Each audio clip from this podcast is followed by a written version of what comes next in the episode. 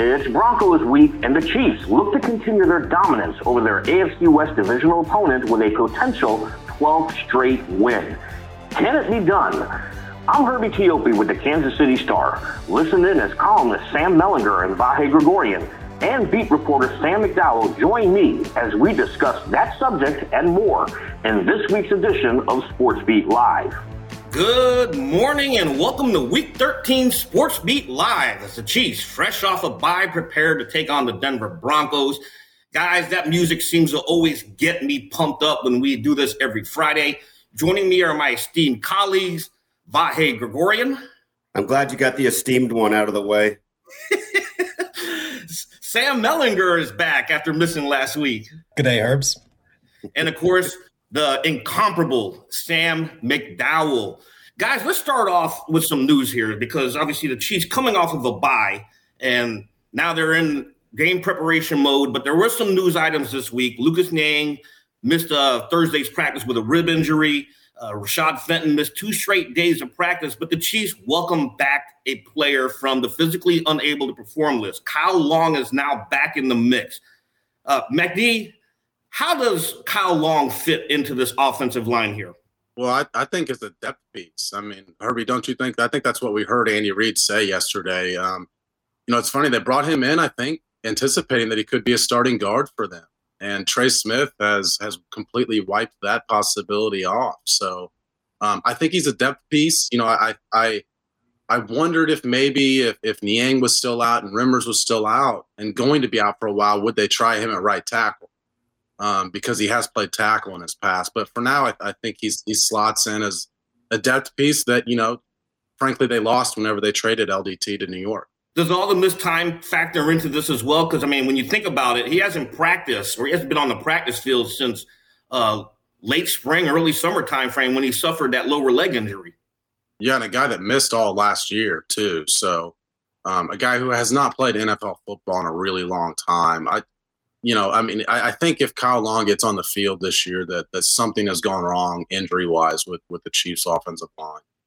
And Vahé and Melly, you guys written a lot about the offensive line during the offseason and some of the changes that needed to be made. What are your thoughts on Kyle Long and how he potentially fits in here?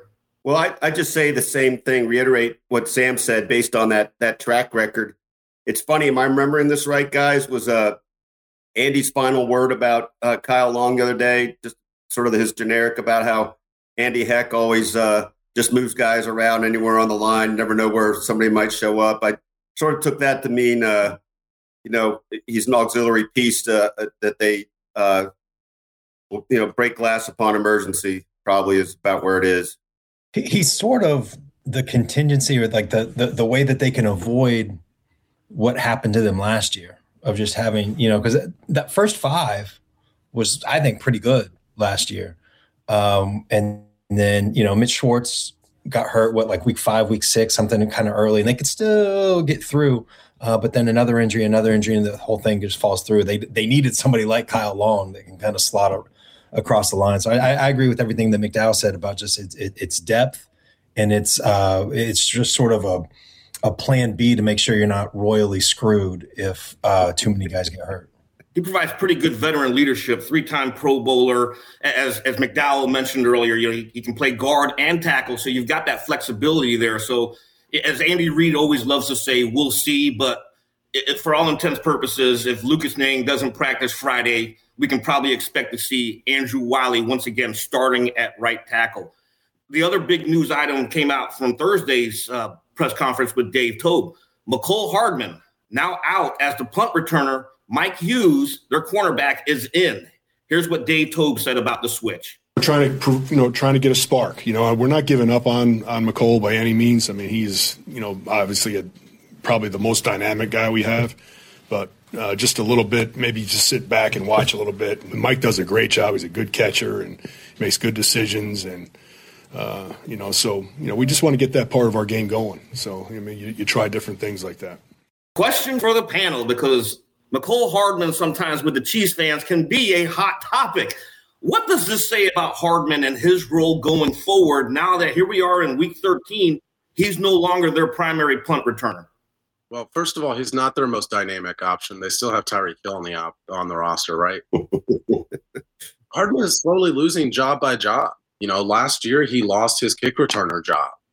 A few weeks ago, he's losing snaps to Josh Gordon, who is not producing. Josh Gordon, who's not producing, and he's still losing snaps to Josh Gordon. Now he's lost his punt returner job. You know, I think, you know, we're not saying you can't trust Mecole Hardman. I think the Chiefs are saying they're not trusting Mecole Hardman. So, you know, he was brought in here to have a much bigger role than what he's having now. So I think certainly a disappointing season for Mecole Hardman. You know, just along those lines, you can see having patience with the guy who, you know, has a drop or two, patience with the guy who ends up clearly in the wrong place at the wrong time a handful of times. But that's not what we've been seeing. We've been seeing those patterns in his game all along. And, you know, Patrick Mahomes is very fond of making sure he says how much he trusts everybody. But I think you can see that's a real struggle for him. And for this offense to work, I mean, it has to be fine-tuned on the elements of the game Mecole Hardman's supposed to bring. So I guess there could be a school of thought that they're pulling him off of that to try to get him to focus more on just the offensive part of the game. But I don't know that that's the case. I think Sam's idea that losing job by job, or at least peeling back on job by job, is probably more accurate. Yeah, I think for me, the thing that I think about with Mecole more than really anybody that's coming to mind, at least, is just the missed opportunities. I mean, he's given chance after chance, opportunity. I mean, can you imagine being drafted into this offense when you run a 4-2 or whatever it is? And I mean, it's just, it could not have been in a better situation and just not taking advantage of any of it. It's just the gap between what's been possible and what's been, you know, put in front of Mecole and what he's taken advantage of is really large. And here's another question for you, because as we entered this year, we all agreed that the third year from Mecole Hardman was going to be huge. And here's something interesting. He has a career-high 42 receptions. Has this year been a disappointment for Mecole Hardman, in your opinion? Yeah. Yeah. No, I mean, because this was the year. I mean, just all these opportunities, they're still there. And, I mean, the talk for a year now, at least, has been, you know, when Sammy Watkins gets hurt, and then now all this season is, you know, God, they just need a third pass catcher. And, you know, gosh, it'd be nice if they drafted somebody in the second round a few years ago that now knows the offense, or at least should, that can fill that void. And it just, you know, he's what was the line that I think it was Pete Sweeney said, he's a orchestrated touch guy? Is that what Pete said? That's all he's a jet sweep guy. You know, that's basically what he does. And it's just been too long, and he's too talented for that to still be the case. I'm still on your Byron Pringle bandwagon. I still think that he should have been getting more opportunities than he has. I think the guy almost always comes through. He's had a moment or two with a hiccup, but I don't know why they haven't pushed the envelope with him a little more. I don't think Byron Pringle gets more snaps because I think he struggles to get open against man. With Mecole, I was talking to Eric Bieniemy about a line of questioning yesterday that I think actually relates to Mecole Hardman. And he said that when you go to the line of scrimmage, a receiver has 16 to 20 things when they break the huddle to consider. And they've got to identify pre-snap stuff, and then they have to identify post-snap stuff immediately. And I think that relates back to when we saw early in the season when Patrick Mahomes said he wasn't on the same page with some of his receivers. You know, really this should apply to guys like Josh Gordon, and why some people wonder, you know, 3 or 4 weeks into his tenure in Kansas City, he wasn't making an impact. Of course, now we're deeper into his tenure. That's different. But for some reason, that's still applying to Mecole Hardman. And Vahé, you alluded to Patrick Mahomes feels like he can't trust him. I think he can't trust him to be in the right spot. That's the main thing. Yeah. And so I think this is, you know, it's a lot of information processing that this offense requires. And I just don't think he's ever had the natural feel for it. I'm not saying he doesn't have the ability to think through that stuff, But some of that stuff at some point needs to become second nature, and I'm just not sure he's ever gotten to that point. That's really well said. Yeah, that's really well said. And hopefully we'll find out shortly if Mike Hughes is the answer at punt returner, and Mecole Hardman now has the opportunity to focus more on offense, how he proceeds here for the rest of the year. Let's talk about one last news item. Melly wrote a phenomenal column on one of Kansas City's most beloved Chiefs players over the last decade, and we're talking about former All-Pro safety Eric Berry. Melly, how did this column come about? And is Eric Berry sincere when he says, hey, you know, at one point I do want to return to football? I wish I had like this great journalism story that I could tell you about, you know, getting a hold of him. But I know that a lot of us have been trying to get a hold of him for 3 years and have tried different people and have tried different forms of communication and all this stuff. And he just, it's been a ghost town. I'm included in that.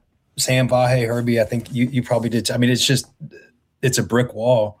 And then a couple weeks ago, I mean, I didn't do anything. A couple weeks ago, Emily, his assistant, who's awesome, just called or emailed and said, maybe she called, I don't know. And she just said, look, he wants to talk. Would you like to talk to him? And I was like, yeah, that sounds good. I would enjoy that, you know? And you guys remember when he was playing, it was 10-word answers at the most. So I didn't know what we get. I didn't know if he just wanted to talk about his cars because that's the impetus. He never said this, but I think the idea is that if he talks and there's a tension, that it'll drive up interest in the auction and maybe the prices will go up on his cars. I think that's what was going on. I didn't ask that question. And I didn't know if that's all he wanted to talk about, but he was great. And I mean, he was really chatty. I was going through the tape. It was like 50 some minutes that we were talking. And at the 20-minute mark, I was like, okay, well, this might be the last question I ask you. And then we talked for another like half hour, you know? And he was, I found him to be, and you guys knew him when he played as well. Like, he's a really smart guy. Not just football smart, although that's accurate, but just like book smart too. I mean, just a really intelligent human being. I think that came through. I think we also remembered him as sort of somebody who's comfortable with who he is and is okay being a little bit different. And I found that to be the case. He's a really specific person. I wrote this in the column, but I mean, he's just, there's nobody like him. And I don't just mean like cancer, gaining weight during chemo, which is just freaking insane, and then returning from cancer to be an All-Pro. I mean, that is insane. But I just mean, here's a guy that, literally shopped at Dollar General when he was on making almost $100 million in his career, and he's still shopping at Dollar General. But then he literally doesn't know how many cars he owns. And they're nice cars too, you know, and he's super private, but he's also taking advice from complete strangers that he meets on the street. I mean, he's a really fascinating, interesting guy. And I also think that it's worth noting that, the story comes out, and look, like, I tried to write it as well as I could, but that story worked because of Eric. That was not me, you know, this was not, I'll take credit when I need it, when I earned it, but that was all Eric. And I think that it's worth noting that multiple people that played with Eric responded to that story and said, best leader I've ever played with. I mean, the feelings go deep, and these are people that have been ghosted by him, you know, who've probably sent texts that aren't getting returned and all that. So he is absolutely different. You asked Herbie about playing again, and I don't know. I don't know. I actually wasn't going to bring up football until we got into the conversation a little bit, and he started off with football. And he said that he's, you know, physically in good shape. And he feels like he's physically ready to play, but it's a matter of, sort of getting all the other stuff together. And I get the feeling that once he got away from football, that some stuff kind of rocked him mentally, of just like, he kind of sat back and was like, holy crap. Like, I don't think he really truly understood everything that he was doing when he was doing it. And it took being away from football and then processing all the stuff, all the impact that he had on people and going through what he went through and doing that all. And I think he just needs some time to process. And if he gets to that point and wants to play, he said a few teams have reached out to him about playing. Obviously, they need to see that he was in shape. You know, they're not just going to take his word for it. He's 33 years old in a couple weeks, hasn't played football in 3 years. So there would be some questions there. But I think that, you know, Eric Berry, all NFL athletes are freaks. They just are. Harrison Butker is the most in-shape athletic person that anybody is liable to meet in a week. And he's the kicker. But even at that standard, I think Eric Berry is different, and he's an exception. I think if you trust anybody, you know, to play again after something like that, if they're into it, Eric Berry would be a good person. Because, I mean, think about this. Like, he hasn't played in 3 years. And if he played next year and was really, really good, that would not be the most impressive comeback of his career. Another day is here, and you're ready for it. What to wear? Check. Breakfast, lunch, and dinner? Check. Planning for what's next and how to save for it? That's where Bank of America can help. For your financial to-dos, Bank of America has experts ready to help get you closer to your goals.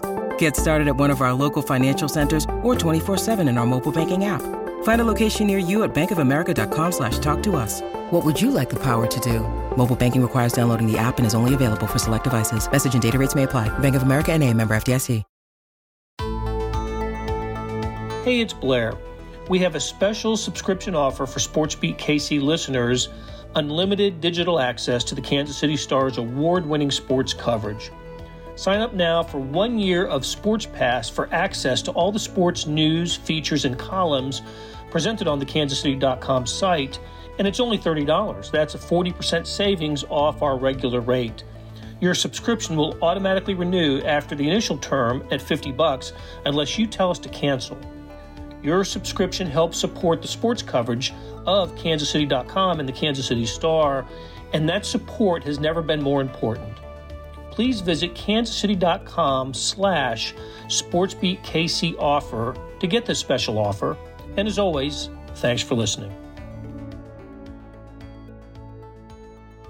Vahé and Melly, you obviously were here on, you know, when Eric Berry was in his prime. What were your thoughts when you read Melly's column?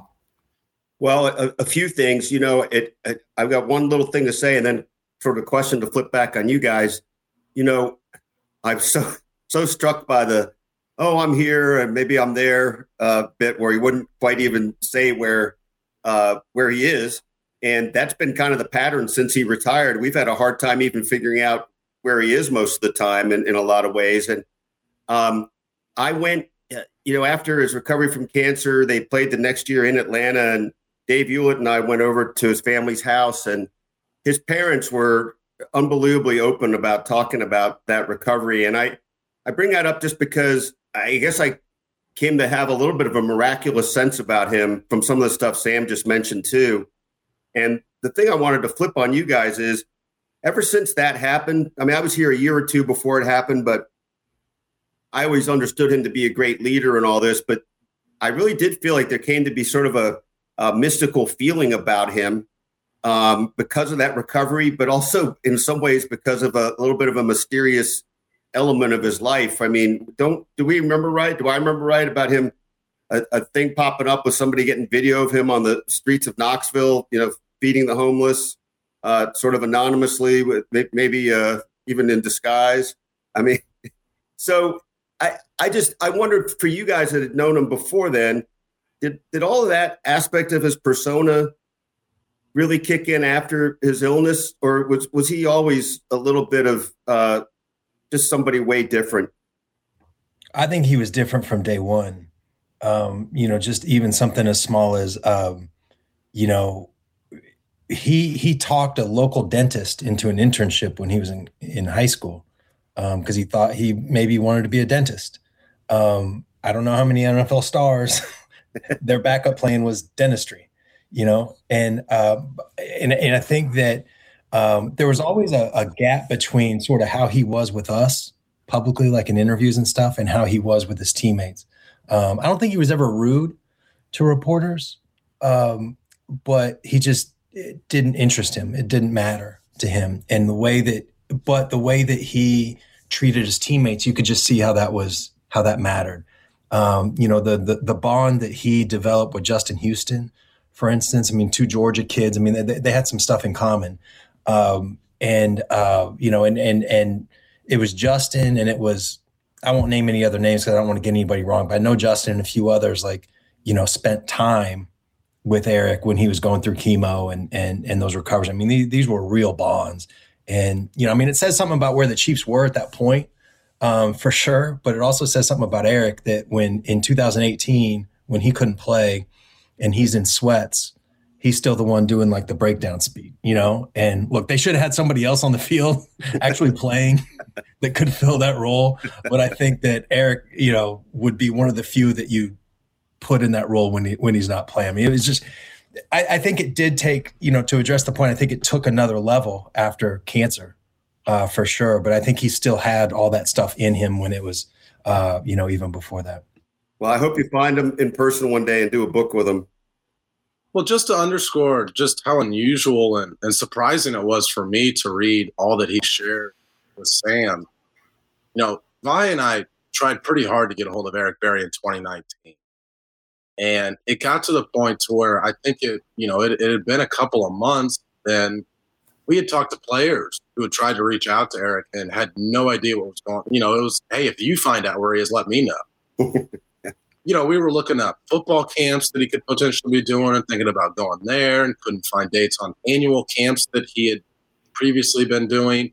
And it got to the point where I told Vahé, I go, well, now the story is us trying to track this guy down. At what point do we write how difficult it is to even find out where this guy is? Even when I had heard that Sam was talking to Eric Berry, I was still so skeptical about what Eric Berry was going to share. Because if his best friends and former teammates couldn't even get a hold of the guy, then I was really just surprised at just the extent of what he was willing to go into in that story. And I was definitely encourage anybody listening to go read that for that reason. Yeah, and you can absolutely find Melly's phenomenal column at KansasCity.com. So if you have not read it, strongly encourage everyone who is watching and listening to this to definitely check out that story on Eric Berry. We spent some time here thinking of the past. We're going to stick with the past as we shift focus to the Denver Broncos here. The Chiefs enter the Week 13 at 7-4 atop the AFC West. They can actually pick up some ground with a win against the Broncos, a team the Chiefs have defeated 11 straight times. I think we'll all agree offensively the Chiefs still have their issues, but one area they certainly excel in is third down percentage. They rank first in the league at 51.5%. Patrick Mahomes said before the bye that he wanted to work on that area, and McD is taking a dive into this with his Sunday story. McD, what stands out to you about Mahomes' comments and how the Chiefs can improve in that area? Well, a couple things. I mean, one is just the nature of the third downs and what defenses are doing to them. But I think the bigger picture is you've got the quarterback of the best team in the NFL on third down saying that he needs to get better on third downs. And I think that speaks to the nature of who Patrick Mahomes is. He's gotten to this point, and when you talk to people around him, this is how he spends his off seasons because every offseason that he's entered basically since 2019, he's been considered the best in football. And I think he's gotten to the point where he's not competing to be the best anymore. He's competing to always be better. So the competition has sort of turned from against the rest of the league to against himself almost. And so I think this is just a perfect picture of that mentality of Patrick Mahomes to say, because when he said it after the Cowboys game, somebody just asked him what he was going to improve on in the bye week. That was the first thing he said was third downs. And he didn't say, oh, by the way, we're first in the NFL on third downs, but I just think we could be better. He just said, we need to get better on third downs. And so to me, it was really surprising to go back and look because I thought, okay, I'll write about that third down thing. But then I was like, well, wait a minute. They're first in the NFL. And not only that, they are at the best clip that any team has been at since 2011. So the best third down team in 11 seasons. And Patrick Mahomes says they need to be better on third downs. Having said that, they are seen as very specific type of defense on third down. It's called this, robber or thief. Patrick Mahomes called it a man-thief defense. It's more commonly known as robber. There's several different mixtures of it, but the idea is to, the Chiefs are seeing a lot of cover two. to bring one of those safeties down after the snap and have them cut off one of your key routes. And a lot of times that's a slant route to Travis Kelce. It's a quick out route. And it's just a disguised defense that forces your quarterback into making a wrong throw. So gets back to that topic I talked about earlier with what Eric Bieniemy said about a lot to think about before the snap. That applies to wide receivers, certainly applies to Patrick Mahomes as well. So I can understand why he wanted to study that, because I think there are some indicators that teams give away when they're going to play that defense. And so obviously they have, two teams that they're still playing, or one team this week that they're still playing twice. So I do think that study can do him some good, though. Sam, if I can just chime in with one real quick thought to add to what you said about Patrick's way of looking at himself, competing against himself. Yeah, do so, because I haven't filed it yet. So if you've got any good stuff to add, that it's really a side point, but you can feel free to use my wisdom.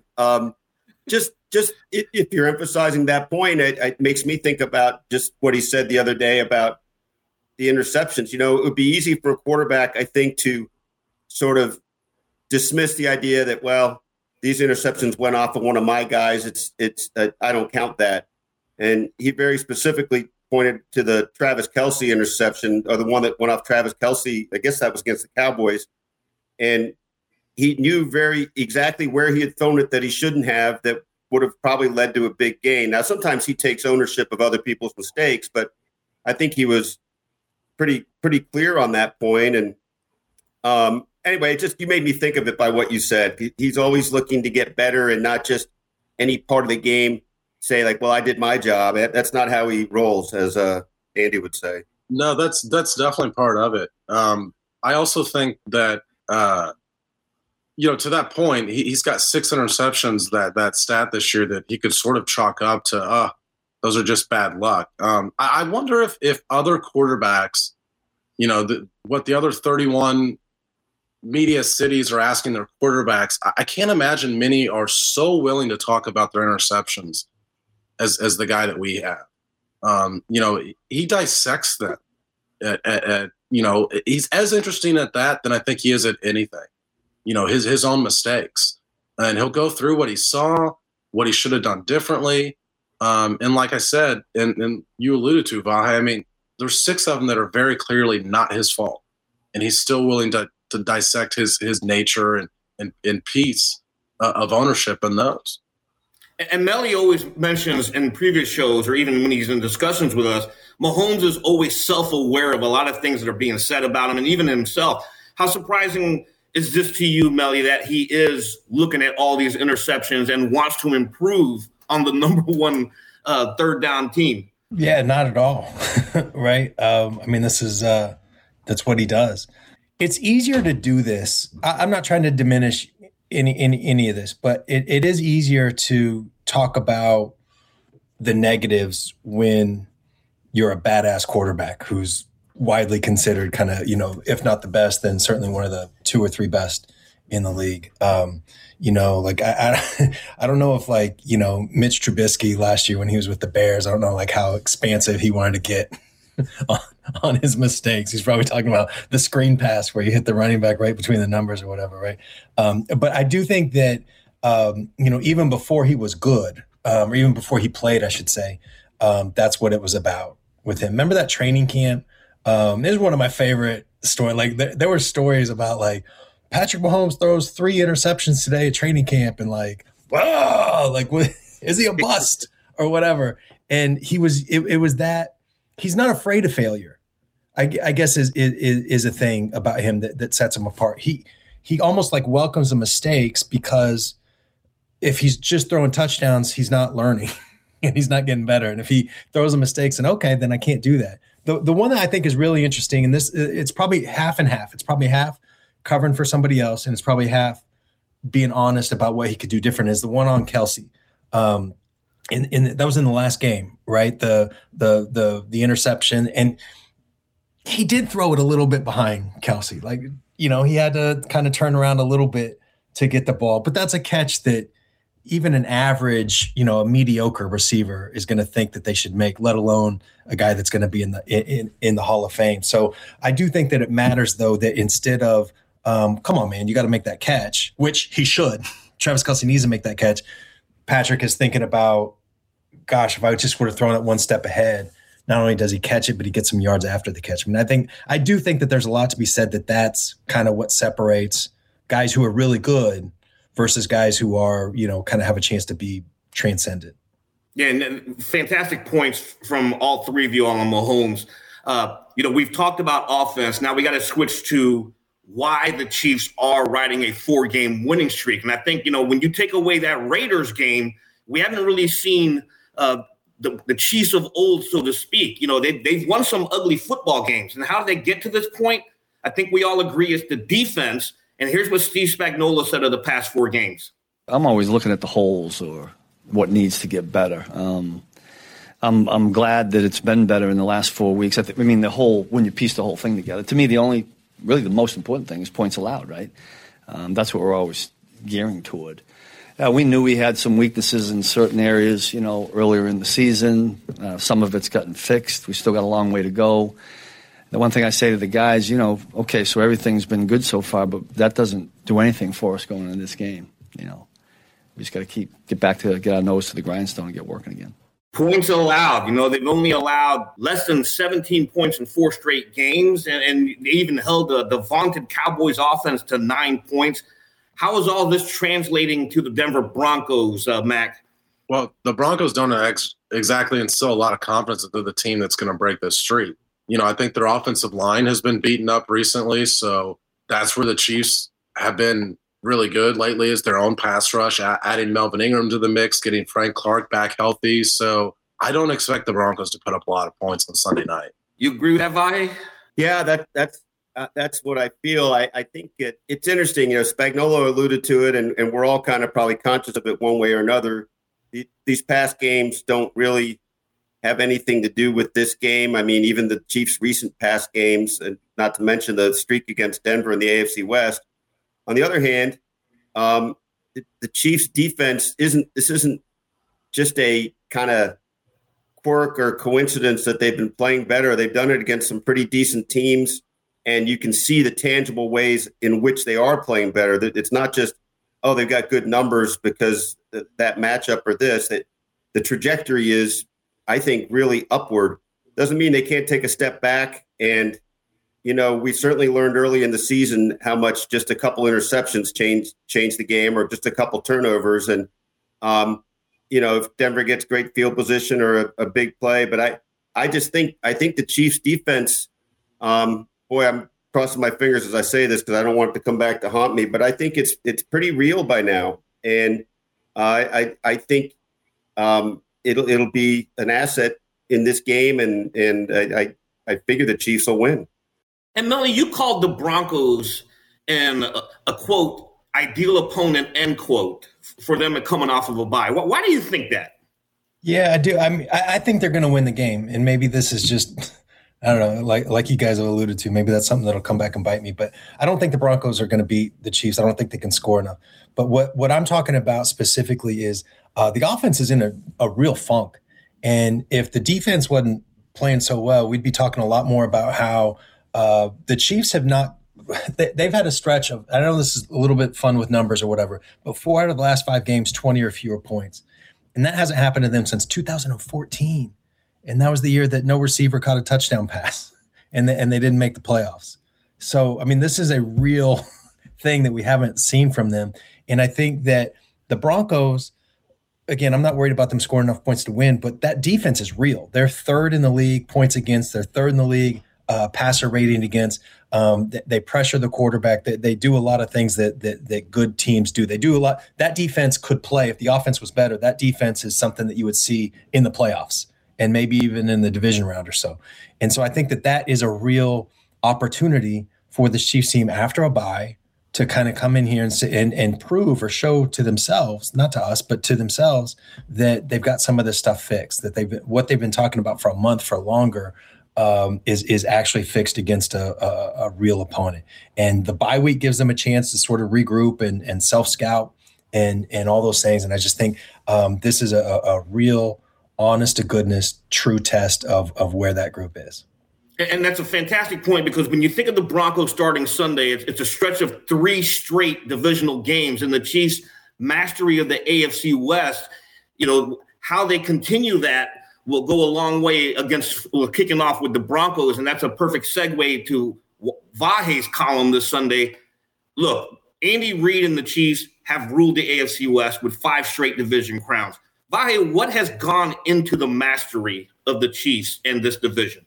You know, there's a lot to it, and yet it's also kind of, hard to discern in a way. But I think you could just start with the fact that, you know, Andy Reid's a really good coach. I mean, he's the fifth winningest coach in NFL history at this stage, and he wins most of his games. And it appears that the better he knows the other team, you know, the better chance they have to beat them. I mean, that's a little bit of a pattern for a long time in the NFC East, and now it's a pattern in the AFC West. But, you know, you can point to a lot of different things. These other three teams have all really been in various states of flux.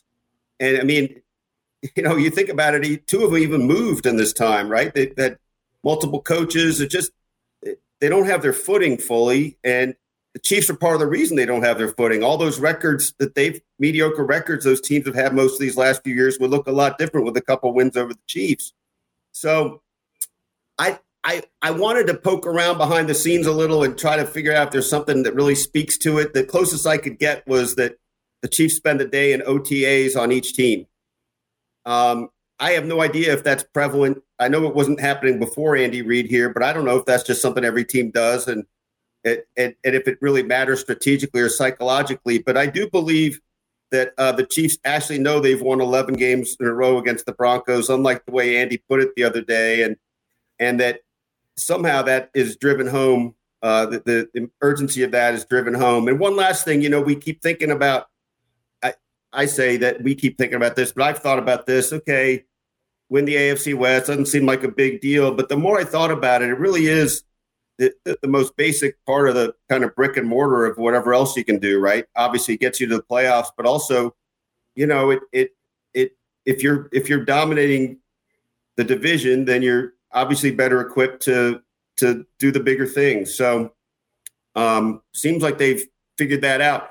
Look, all it takes is a loss to the Broncos tomorrow to really feel like that is tilt. I mean, on Sunday to really feel like that's been tilted, though. Suddenly they'd be 1-2 in the division. That would be the first time, I think, under Andy Reid that they'd be 1-2. I think they've only lost two in a season once, maybe twice. So this is a really pivotal game if you want to keep the narrative the same. I think we all agree that she should win this game, you know, and coming into Arrowhead Stadium on a Sunday night, you know, our favorite Sunday night football games, I think we all agree that they will win this. But if we are predicting a win, what are the big X factors? Starting with you, Melly, what's the X factor for the Chiefs to secure this win? I just keep thinking about the offense. They need to they can't screw around like the Packers game, for instance. I mean, you score 13 points. I don't believe that Teddy Bridgewater. I like the running backs a lot, obviously, but I just don't think that offense can score a lot. But if you screw around and get 13 points, maybe you deserve to lose to the Broncos in this game. You know what I mean? So I just think they need to get that thing clicking a little bit. And I'm not talking about 41 points like they scored in Vegas, but just get some consistency and get some rhythm, throughout the game. Not just, you know, because they looked it in the last game, right? They scored touchdowns on their first two drives, right? And then everything kind of stalled out. I mean, it's just a little bit more consistency is what I'm going to be looking for from the offense. What about you, Vahé? A lot the same. I guess I'm pretty hung up on turnover ratio right now. And also, if they get the lead, applying the death blow, as they say on Seinfeld, and not just getting into this sort of blasé area where it almost seems like a stall. Now, if they didn't have that interception, I believe that was in the second half with the ball to Kelce. I'm not sure that the Chiefs don't win in a little more comfortable margin. So that's why I'm so fixated on the turnovers. I think if they just don't get in their own way with those kinds of things, I think they'll get up into the high 20s or low 30s as we're sort of accustomed. And my X factor, I'm going to steal one from Vahé because we're going to go back to 2019. I'm going to take a pick six from Tyron Mathieu. He will return one and energize the Chiefs to a win on Sunday Night Football as we wrap things up here. Hey, guys, for everyone, thanks for listening and watching until Sunday night. For Sam Mellinger, for Vahé Gregorian, and Sam McDowell, who had to leave, producer Beth Walsh, we will see you all soon and enjoy the weekend. That's it for now. Join us Sunday night after the game as we break down what happened. Until then, I'm Herbie Teope with the Kansas City Star. Thank you for listening.